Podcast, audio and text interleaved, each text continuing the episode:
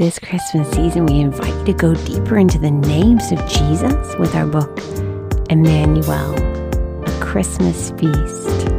Find it on our website at blessedisshe.net and journey with us during this beautiful Christmas season. December 9th, 2021.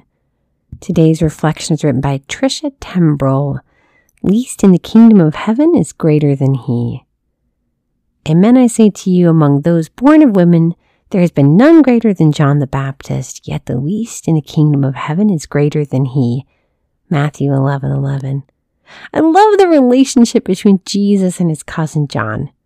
It amuses me how, in one breath, Jesus calls John the goat prophet, in the same sentence refers to him as less than the least in the kingdom of heaven. Sounds like a typical family rivalry to me, and as Christmas gatherings approach, I'm sure some of us are dreading a few will attend. I'm not looking forward to the razzing my family will give me during our annual cornhole tournament, which I won fair and square last year.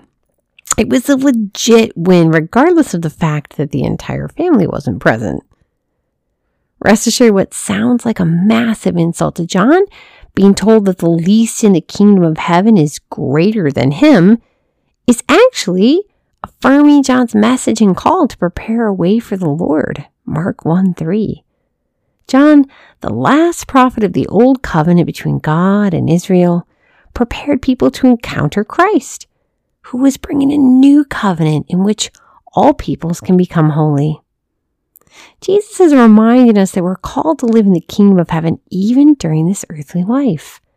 Hard to comprehend when the Christmas present list gets longer we put so much energy into building up the kingdom of Amazon versus the kingdom of heaven. Jesus wants all men and women to fix their eyes on heaven now. John the Baptist and Jesus are preaching a new message, one of hope, healing, reconciliation, and forgiveness of sin. Both Jesus and John point our gaze to heaven. John prepared us to encounter Christ, and Christ makes us able to enter heaven.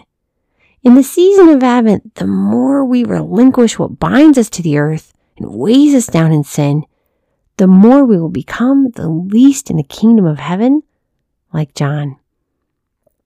Lord Jesus, we thank you for this day and for this sisterhood. We ask for you to set us free and help us to be even the least in the kingdom. We ask this in your holy and precious name. Amen.